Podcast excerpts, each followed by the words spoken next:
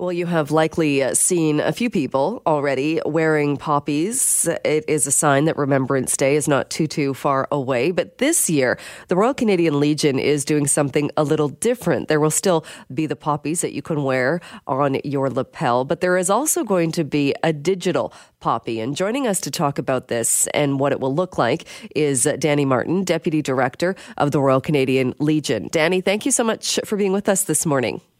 You're welcome, Jill. What exactly is the uh, the digital poppy uh, that is being uh, unveiled this year? Uh, the digital poppy is basically an online presence for uh, remembrance. It's uh, a concept that was developed by our Basno Creative group. It had all the technical things that the Legion was looking for, including control of the when it starts and when it ends. So basically, you go online at uh, mypoppy.ca or legion.ca, and then you make a donation. Then it brings you to the site where your poppy is located. Your poppy then is uh, customized by yourself. You can dedicate it to somebody. Your name's on it. And then once that's complete, the buttons allow you to share it on your social media. And uh, just launched on uh, Friday. Uh, how has the response been so far? Do you know? Oh, the, the response has been really, really, uh, it's overwhelming, actually. I think that, that people realize that there's a, a void in communication, face to face communication, your visual. It's uh, getting to be an online sort of world, especially with the millennials and below. And uh, that's the way to communicate. And that's the way we want to communicate remembrance as well, as an, in addition to the visual standard uh, traditional poppy. And is it a way as well? Uh, you, you, said to make it, you make a donation and then get taken to that site. Is there any minimum donation or any amount that is suggested? Uh, there is suggested amount starts at two dollars and uh, works its way up. But there's also a uh, separate uh, one where you can actually put in whatever you actually would like to donate. So anything from I guess from the cent on up, and uh, that allows you entrance into the site and where you go because the philosophy with the Legion, even with a traditional poppy, is they're not sold they're distributed because we want people to be, engage in the remembrance period, and donations uh, obviously are uh, accepted. But it's, it's same with the digital poppy. It's online. You can get it for like next to nothing. Remembrance is important. You can communicate to the rest of your uh, group and people that you're associated with uh, about remembrance. Uh, indeed, and and it's interesting too the the fact, and I know there's uh, a couple of celebrities that have uh, done this and dedicated it to, to uh, certain people. Uh, is that something too that you find are people able to connect a bit better if they have someone in mind that they're going to to download their poppy, make it their own a bit, and then dedicate it to someone specific? Oh, uh, yeah, a close personal connection is always a bigger incentive to actually do something.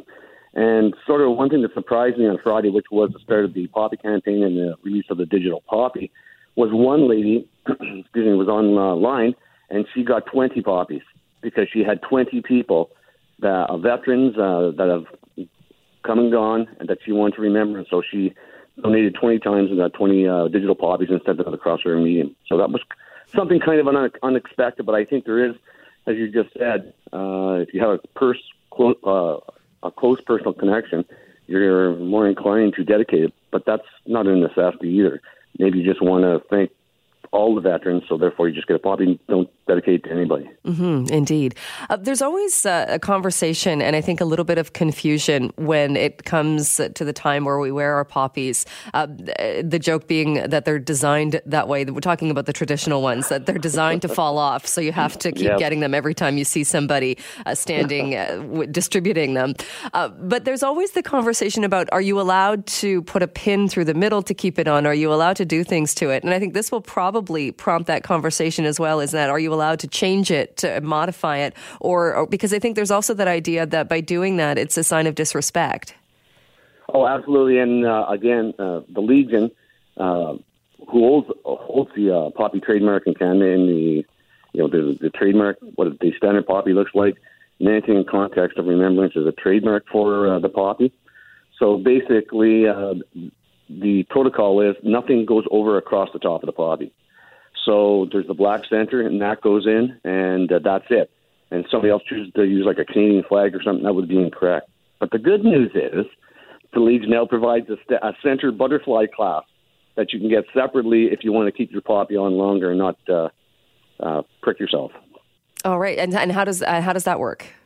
Well, it's just like you're, it's you take out the uh, center pin of the poppy. Mm-hmm. The black center is uh, more of a metal thing. Insert it just like you do with the other pins that you can get. Push it through your clothing, and then you have the butterfly clasp on the back end. You know that little thing you squeeze together. Mm-hmm. Keeps it on a single, uh, you know, like nail. That's now available. So therefore, uh, that's a little progress as well. Right. So that, and that's okay to do that because I think and, and people don't want to be disrespectful. They want to make sure they're they're following the rules. But that one's okay then to put that through the poppy. Uh, well, it's going to look identical to the center as it looks right now. So it's it's made to look, be identical to your standard pin. And yes, that's absolutely perfect. All right. Uh, is there a goal as far as the fundraising campaign, or is it? Uh, I mean, one of the other things that we we often hear from people when when poppies are being distributed is that nobody carries cash anymore. So you want to make a donation, but if you don't have cash with you, it's not like you can do it on an ATM card at the at the point where someone's standing outside of a store. Uh, is that an obstacle as far as when it when it comes to fundraising?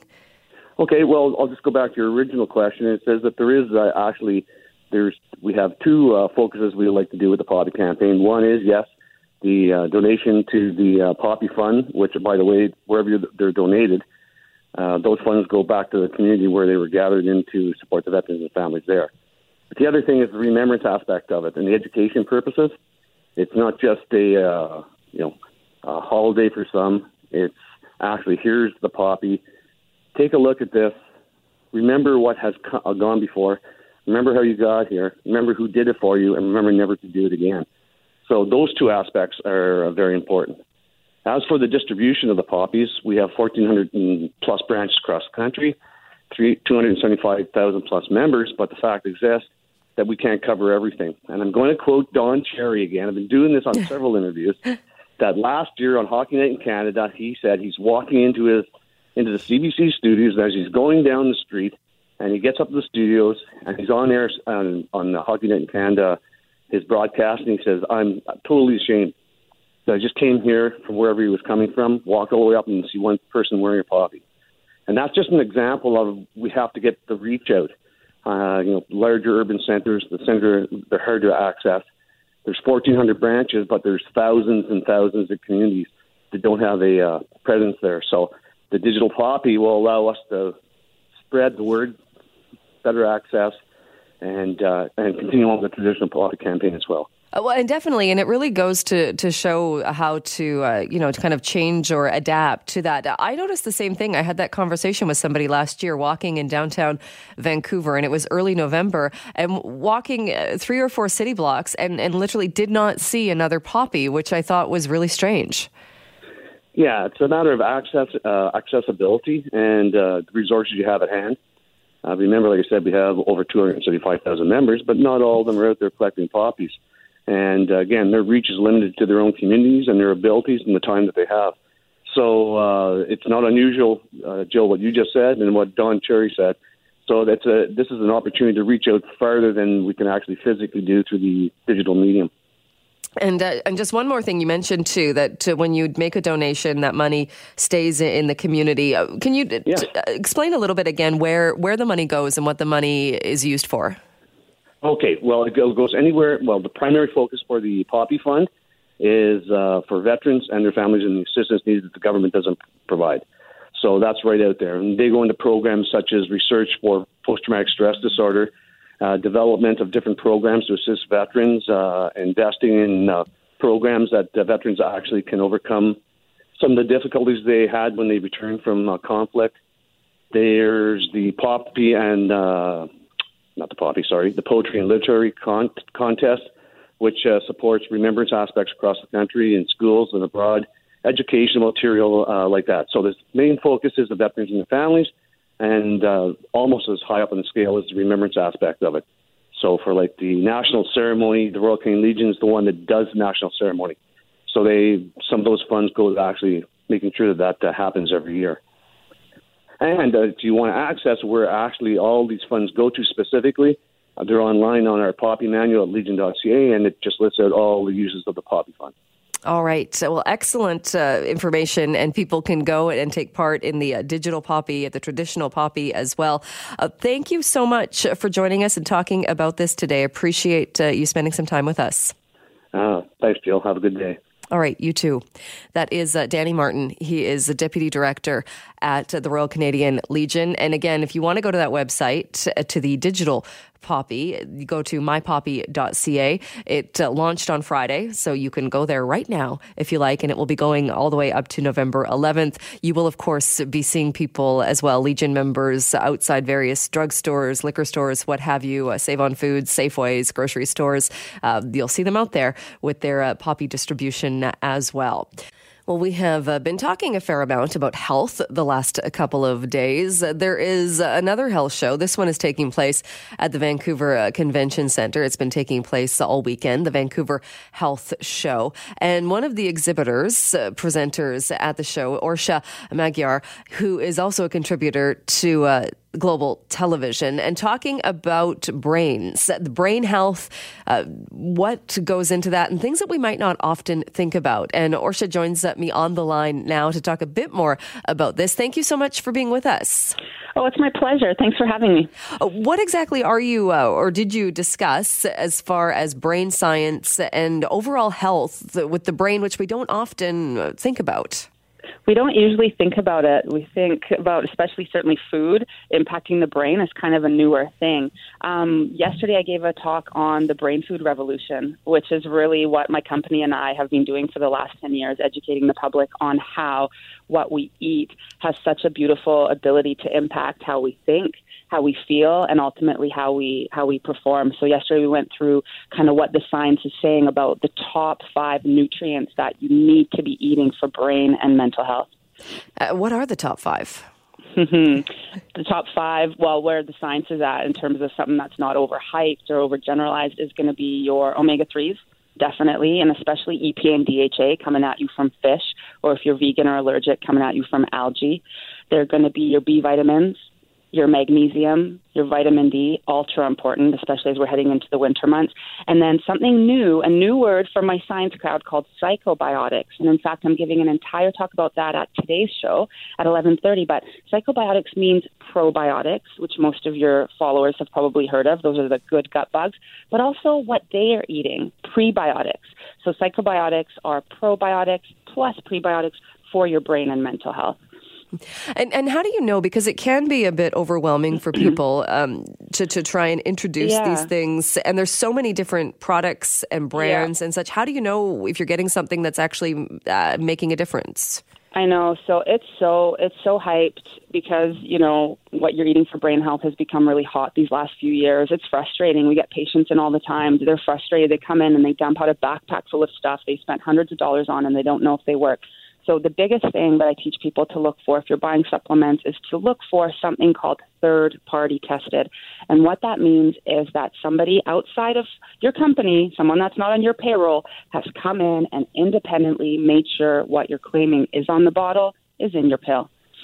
Hmm. And and you can trust that that's that's a legitimate thing, and, and that you're, what you're getting is the, the real deal it's illegal. It's a federal offense if you're saying if you're putting on there that you're third party tested. So we we hope that we can trust that. Hopefully, yes.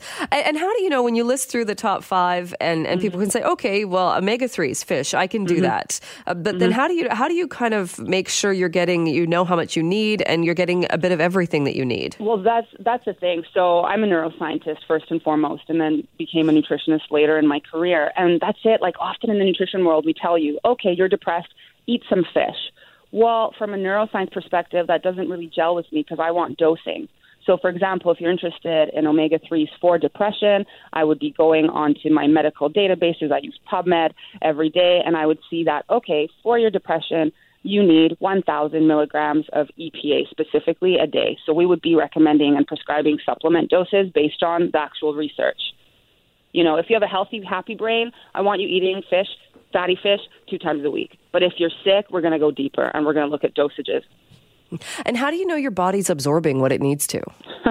That's a great point. And so, to keep on the topic of fats, you can very quickly see if your body's not absorbing. And this is kind of graphic and kind of embarrassing, but I encourage people to look into the toilet bowl because if you're not absorbing your fat, guess what? It's going to come out the other end, and you'll see the fat floating on top of the the water. Hmm. Mm-hmm. Not the most appetizing uh, sounding know, thing, but as your listeners are eating breakfast, let's talk about this. So, so, you'll see, especially with the case of fat, you'll see if you're not absorbing, and also with other foods, if they're coming through and you can still see, that's a malabsorption issue and something you wanna you wanna work at. And the best way to work on that is fixing your gut health, really focusing on gut health to make sure that it absorbs the, the nutrients from from your food.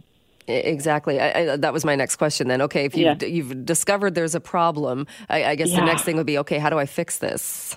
Mhm, mhm. So one thing that we're seeing on a spike is something called leaky gut syndrome, which I'm not sure if if you've heard of, but it's funny in my world, in the medical world, up until about 5 years ago, we used to think it was kind of a joke like, okay, those holistic hippies, they're talking about leaky gut. Until neuroscientists started looking at it and seeing that it was a real thing. And it's funny, in my world, we call it porous bowel syndrome, and it means the same darn thing as leaky gut. And it's when, for whatever reason, you're not properly um, digesting your food, your small intestine's job is still to absorb it. So it tries to suck it through the intestinal lining. And guess what? It causes leaks and it causes holes. And those cause all sorts of issues and symptoms when you eat and pain and ultimately malabsorption of your food and nutritional deficiency. So yeah, this poor poor bowel syndrome is a real thing, and we need to focus it by eating anti-inflammatory foods, maybe taking a few supplements to heal the gut lining, like L-glutamine or aloe vera juice. We've got a whole prescription for for leaky gut syndrome because now we know it's a it's a real thing. And uh, how long does it take to turn things around? In that, mm. you know, people we have very short attention spans, and we'd like to see Obviously. results immediately. Myself if, included. Yeah. so, how long does it take if somebody realizes, yeah, there's issues? I, I know I'm not as healthy as I should be. Uh, yeah. Uh, but you don't want to wait months f- to see results. No, and that's the thing too at Neurotrition because I am medical. We're used to the magic pill. So for me, again, I'm not that practitioner where it's like you're going to see me for two years, and then we're going to use our imaginations, and we're going to see some results so we see we can get results in as little as 48 hours if you really adhere to what we're prescribing. We can start to see things turn around very quickly. But then ultimately, it's about how unhealthy were you when you first came in to see us. It can take a few months, but yeah, we work so hard to get results fast because that builds trust, and you're actually going to comply and believe what me and my team are telling you. If you can right away start seeing changes, so we're all about results quickly. And how do you deal with with, with skeptics? Uh, we're do, we're talking mm. this morning. Yesterday, I was assigned. I, I, went to the the Goop Wellness Summit in Vancouver. There's oh, certainly okay. uh, some controversy there. how do you deal with skeptics who who, who might Wait. look at this and think, "What are you talking about?" Yeah, Gwyneth Paltrow's got some skeptics. And yeah, so the way that I deal with skeptics, and I'm very blessed in a sense because I don't get that much skepticism due, I think, to my neuroscience background. So even when I launched this very holistic company nine and a half years ago, I was very um, firmly a believer of bringing in a science council. So I have a team of leading neuroscientists in who work in the areas of brain research that I translate. So stress, emotional eating, food addictions. I got the top people in Canada and a few in the States to sit on my science council and they vet everything I say, everything that I write about. So that's that's really important. And the other thing that I'm really careful on is really sticking to what the science is saying. Even though sometimes it might not be as cool or sexy, some of my colleagues say things like, this food is going to treat your kid's mental illness we never would say that. We stick to what the science is saying and take more of a conservative approach, but a more, I think, ethical and honest approach. So that's how. All right. And, yeah. and do you find, are we paying more attention to the brain as part mm. of the overall health system rather than the, the, the, the control center? Yeah, I think we're starting to finally recognize in our culture that body, body and brain, body and mind are actually connected. I mean, in other cultures around the world, they've known this forever. Um, and they laugh at me when I give these lectures and say, okay, we've known this forever, but now science is finally showing you. So you're talking about the body mind connection. So, yeah, thankfully, I'm so happy to see we're paying attention. I mean, the research on gut brain axis, there's new science coming out daily. So, that's a true example of the body and mind and how interconnected and related they are. All right. Well, you uh, and you mentioned too. You're going to be talking about this uh, later today. Yes, yes. So people should come on down. 11:30. My talk at the health show, all about psychobiotics. So the probiotics and their food, the prebiotics for your mental health, and going through all the science on on that. All right. Sounds uh, very, very uh, informative.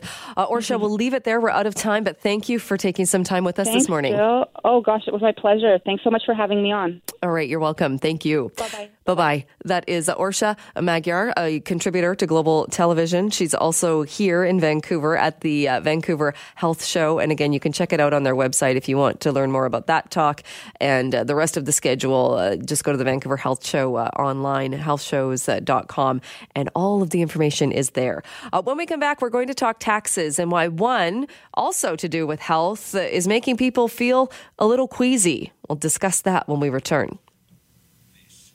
We have talked about this a little bit in the past on this program the employer health tax. And if uh, you are a small business owner, if you have a payroll of 500 grand or more, you likely know all about it. My next guest has written extensively about this as well. And Kris Sims, who is the BC director of the Canadian Taxpayers Federation, joins me on the line. Kris, great to have you back on the show. Likewise, thanks so much for having me on. What are what are your main concerns about this? And you've uh, outlined them once again about uh, this new tax that is coming into play. Well, there's a few concerns uh, that are pretty heavy, especially for job creators in this province. Uh, number one, it's uh, double tax scoop. So they're getting rid of the MSP very slowly, the medical services premium, something that the CTF wanted gone anyway. But the problem is, is that it's still around. It's at 50% of its strength. And so lots of employers already pay this for their employees. And it's still going to be there come January at 50% of its strength. But now those same employers are getting hit with a brand new employer health tax, and they need to pay both. They're not getting credit for what they're already paying. They're not getting exempt based on the MSP rate that's already there. It's just going to be a form of double taxation. And so that's hitting a lot of them very hard. And number two, it's just the, the tax itself. The employer health tax, if you take a really hard look at it, is really going after job creators, and we're really worried that it's going to strangle growth and that it's going to strangle promotion uh, in businesses. And then there's the third element that a lot of your listeners may not realize is that they're going after cities and towns too. So most cities and towns naturally have a staff payroll of more than $500,000 based on the services they need to provide. But they now are going to be subject to this new payroll tax. And where do town councils get their money from? From property owners, of course. And so they're going to be either cutting services or trying desperately to find savings within their city and town budgets or jacking up property taxes to pay these provincial tax bills.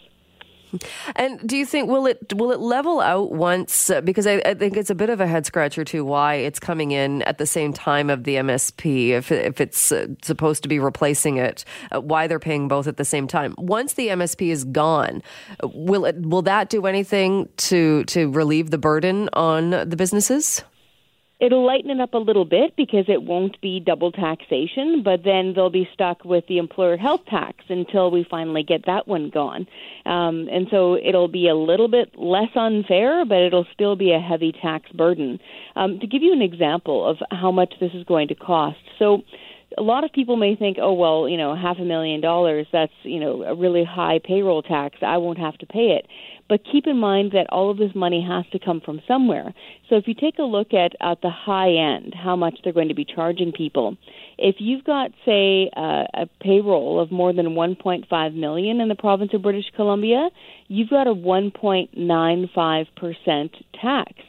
So to give a concrete example, say you've got a province-wide, well-known name brand team of plumbers. Okay, say, just for argument's sake, that there are 40 of them and they all make only $75,000 per year, which is on the low end of the scale for that tradesperson. But for math's sake, say there's a team of 40 plumbers, they all make $75,000 per year. That payroll is actually $3 million. And with this new tax, they're going to be coughing up close to $60,000 brand new per year. And to us, that means that they're not going to be taking on that new apprentice. That means they won't be giving those tradespeople the raises that they were hoping for. They won't be taking on new employees because they're going to be strangling this growth. And keep in mind also that this um, this new age EHT kicks in at the five hundred thousand dollar payroll uh, threshold. So if you're hovering, say at four ninety nine, are you going to take on two brand new employees with full salary? No, because then that will kick you up into the higher tax bracket. Hmm. Uh, so, uh, so your argument there is as well that it, it, would it kind of strangles growth in that why would you strive to grow if it's going to end up just costing you a ton more money in this tax? Yes, exactly. It's it's literally a job creator's tax. And so that's why we're all just scratching our heads saying, why are you guys going after people who literally create jobs and create work uh, throughout the province of British Columbia? And with the other hand, you're reaching into the pockets of property taxpayers. What was really interesting at the most recent municipalities meeting that they held a few weeks ago there in Whistler is that all of the mayors from across British Columbia came out and said, we can't afford this. Why are you suddenly, without consultation, sticking us with this huge tax bill. You're downloading a taxation responsibility onto the backs of municipalities. And they backed off on school boards. If you can believe it, they were actually going to try to go after not for profits like hospitals and school boards, and they backed off on that but they didn't back off on cities and towns. So town councils are getting stuck with this bill. Interesting, I'm hearing that apparently, I don't know if it's now or starting in January, the city of Surrey is actually pulling it out in their tax form saying, don't blame us, but here's your provincial tax bill, property owner, and this is how much you need to pay because they just don't know where they're going to find this money. Well, and you and you wrote about that as well too. Surrey estimating it's gonna it's gonna cost them almost what is it five million dollars? Yeah, yeah, it's it's a staggering amount of money. Can you imagine just without consultation overnight turning around the Victoria, turning to cities and towns and saying, by the way, find a million dollars, uh, you know, find you know more than a million dollars, just make it happen. It's unbelievable, and so we're bracing everybody for January when this new tax kicks in because it's going to make everything cost more. I heard actually the other day from a property manager, and I hadn't even thought of it this way. He owns a bunch of rental units in the capital region around Victoria, and he said, I need to pay tradespeople all the time to come and maintain my property. If all of a sudden these employers are getting nailed with this with this new uh, employer health tax, they're going to up their rates. So I'm going to have to pay more to maintain my property. So I'm going to have to up my rent. So this money always comes from somewhere, and we really wish that they had thought this through. Especially because we were told, and it was an election promise, uh, that uh, the elimination of the MSP. And I think it's another reminder that uh, nothing is ever eliminated. It might be taken away from one place, but we are always, as taxpayers, going to be hit with it somewhere else. Yes, exactly. Instead of actually looking at it very clearly and seeing if they can find this money and seeing if they can reduce their spending somewhere else, stop wasting it on frivolous things like studying the basic income idea with millions of dollars wasted on it, things like that. Instead of going line by line and finding that money and actually paying for the health care that is their responsibility to manage, they instead created a brand new tax and they campaigned on getting rid of the MSP. They didn't campaign on creating the employer health tax. You're absolutely right. All right, we'll leave it there. We're out of time. Kris, always good to talk to you. Thanks so much. Thank you very much for caring about this because sometimes math can sound boring, but when you get down to taxes, it's just money out of our pockets. Thank you so much. Thanks for being with us on this Sunday morning. Well, the details of the uh, killing of Tori Stafford are difficult to say the least. Uh, an Ontario girl uh, who was murdered, uh, brutally, brutally murdered. And it was a story that once again got into the news headlines when her father uh, spoke to the media outraged that uh, one of the killers, Terri-Lynne McClintic, who pleaded guilty back in 2010 to first degree murder, had been transferred to a much lower security facility. And it's raising a lot of questions about our corrections in this country and the rules around corrections. And my next guest has written about that and is joining me on the line now to talk a bit more. Scott Newark is a former Alberta Crown prosecutor. He's also served as the founding president of the Canadian Resource Centre for Victims of Crime and the executive officer of the Canadian Police Association. And Scott, thank you so much for joining us this morning. Hi, how are you? I'm very well. How are you? Good, thank you. Uh, this is uh, an incredibly difficult uh, story yes. to talk about. The details are are beyond horrific. Uh, what is your take? And I know you've written about this. When we look at at the outrage over Terri-Lynne McClintic being transferred, what what are your key points in in what has happened here and what we need to be asking about and what we need to be addressing? Yeah, I, I think probably at the core of all of this is um, in effect, the way that the uh, system literally is re-victimizing uh, the uh, the parents of this little girl.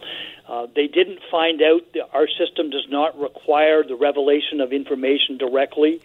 Uh, they only uh, actually found out because after the uh, security classification had been downgraded and after the transfer had been approved.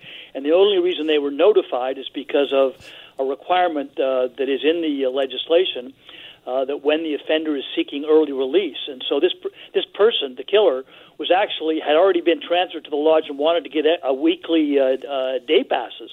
And that's when the father found out because they by law they were required to be notified about that, but by law they were not required to be notified that her security classification had been downgraded or that because she was self-identifying as aboriginal that she'd been transferred to this facility. And so I think that's what probably got most people's attention originally, and it is it's really um, illustrative as well too. Is that when victims are provided that kind of information, we described it as uh, that victims deserve a voice, not a veto, but a voice. That creates some uh, systemic accountability that, believe me, uh, from my uh, career in the uh, criminal justice system, is something that is very definitely needed at Correctional Service of Canada. And the fact that this was even able to happen, I think, is what a lot of people are questioning. Uh, because, rightly so, people you would think that you don't need to know all the ins and outs of the justice system to think if someone has pleaded guilty to a first degree murder charge, they go to jail for life. But that's clearly not the case in this that's case. Correct. That's correct. Welcome to Canada. Uh, we have made some improvements. Don't get me wrong. We have made some improvements over the years, uh, but uh, life uh, sentence doesn't mean life. It means a fixed uh, parole and eligibility date. And up until a few years ago, it even meant that you could apply for early early release after only 15 years, uh, and and your uh, pretrial custody uh, time before you were convicted was deducted from the time before you could a- apply for parole. It was known as the say one thing, do another justice system, and that uh, I've, I've dealt with uh, victims' families uh, uh, and law enforcement. It it creates a sense of betrayal that our justice system, you know, is supposedly governed by these principles, and I think that is also reflective in this case. Is that you know, our sentencing system is guided by. Uh, you can you look at any uh, court of appeal to, uh, judgments across the province. It's now even in our criminal code. It's got foundational principles like denunciation of certain conduct, deterrence of the offender, general deterrence, and rehabilitation that you know is appropriate. But you don't want to have the internal mechanisms of the correction system, in effect, contradicting and undermining those basic principles. And what's happened in this case, I think, has touched a nerve amongst many Canadians because that's exactly what people feel. Uh, there was a bill in the pa- excuse me in the past that would have made sure uh, that people that were sentenced to life without parole uh, or parole eligibility for a certain amount of time uh, for murder uh, that they wouldn't that they would have to serve out those life sentences and that they wouldn't be allowed to be transferred to lower security uh, prisons or lower lower security facilities. it was a tabled bill, but it never passed. Why did it not pass? Uh, because the uh, I think there was probably a view that it might have been uh, uh, considered to be unconstitutional, a violation of the charter. What did happen, however, which is a good idea, was that people who were convicted of multiple murders they can now receive consecutive parole and eligibility periods. So, uh, for example, uh, the guy that uh, uh, shot the uh, three uh, Moncton police officers, uh, Jason Bourque, he's got he's serving uh, consecutive parole and eligibility periods. He is not eligible for parole for 75 years. There's also some restrictions uh, uh, in terms of uh, or possibility of restrictions, and this will apply to the Paul Bernardo case the next time he applies, where the parole board can, in effect, say that the regular rules of you're allowed to have your parole reconsidered every two years, it's extended to every five years so that families who have to attend these hearings are not re victimized further. But this is more of a, um, I think this case is, is important because it reveals more about the systemic operation that none of us hear about because, you know, it's obviously a behind closed door environment where the uh, Correctional Service of Canada pretty much follows its uh, its own agenda as to how it uh, does things, and that's why that I think in um, it is incredibly important that there be some kind of a systemic accountability. And personally, although I, I don't agree that you know uh, what was originally suggested that the you know the minister should just direct that she be transferred back, this should be done according to the rule of law. But instead of uh, what Minister Goodale do, did, which was having Correctional Service of Canada essentially investigate itself, this should be something that an independent entity like the uh, Federal Victims Ombudsman uh, should be directed. And I, I think, given a statutory mandate such as what we had when I was with the Ontario Office for Victims of Crime, so you could have independent review because that kind of review also tends to produce, in my experience, uh, better performance by the institution itself. Hmm. Is it is it also in this case uh, made more complicated in that uh, she uh, she uh, the um, the person convicted or the person guilty uh, of the first degree murder uh, of Tori Stafford was was transferred to a healing lodge and identifies yeah. as Aboriginal. Yeah, self-identifies. We permit that in our policy, and I'll, I'll tell you something. Nobody figures out how best to exploit a system better than the bad guys. And I think this may be something that uh, is relevant as well too to justify a return to the regular facility. As I look through the legislation and the regulations, and they are incredibly complex and incredibly detailed, uh, it appears to me that the consent of the indigenous community on which the healing lodge is located is required, and that wasn't done in this case. The uh, chief of the uh, First Nations uh, territory is quite clear about that when he said, like, you know, nobody ever asked us about this, and we've got uh, part of this facility. It's a, a supposedly mixed minimum and medium security facility, which frankly means it's a minimum security facility. They've got they've got their own kids there with of, of uh, the people who were there, and he said, you know, we may not have agreed to this. So I think that is something that also needs to be revisited to make sure that if if this is done, you know, uh, and I think legitimately to provide special kinds of uh, rehabilitation services for indigenous offenders, uh, if you're going to give it to somebody like this, that means that's one less space for an indigenous offender. Mm-hmm. It also raises the question too. Isn't the whole point, if we're talking about restorative justice and going into a facility like this, it's it's exactly for that. It's a, it's about rehabilitation and it's about that. It's not it's not about somebody using the system because who wouldn't want to rather go to a communal condominium type setting rather than a razor wire maximum security prison? Yeah, although you know what, the uh, reporting um, uh, since this got into the news, it turns out that the facility that she was in, it did have those features, but it also had sort of another kind of a comfy uh, little wing that she was in as well too, and you know she has just essentially said, I want to go to an even less restrictive facility, and as I say. Um, what's important here is that the only way the family knew about it, and thus the rest of Canada knew about it, is because she was actually seeking, you know, uh, temporary absences away from the facility. So the more light that gets shone on this entire process, the better off we all are. So where do we go from here? Because as you said, this particular case across the country has touched a nerve. People are asking questions. It's been debated by our federal politicians. Where do we go from here? Well, the uh, minister, after originally describing it as being uh, the, the, crime that the uh, Ms. McClintic committed as being quotation mark bad practices, unbelievable. Um, he finally uh, backtracked and ordered uh, CS Correctional Service of Canada to conduct a review of what had actually taken place and whether there were specific recommendations.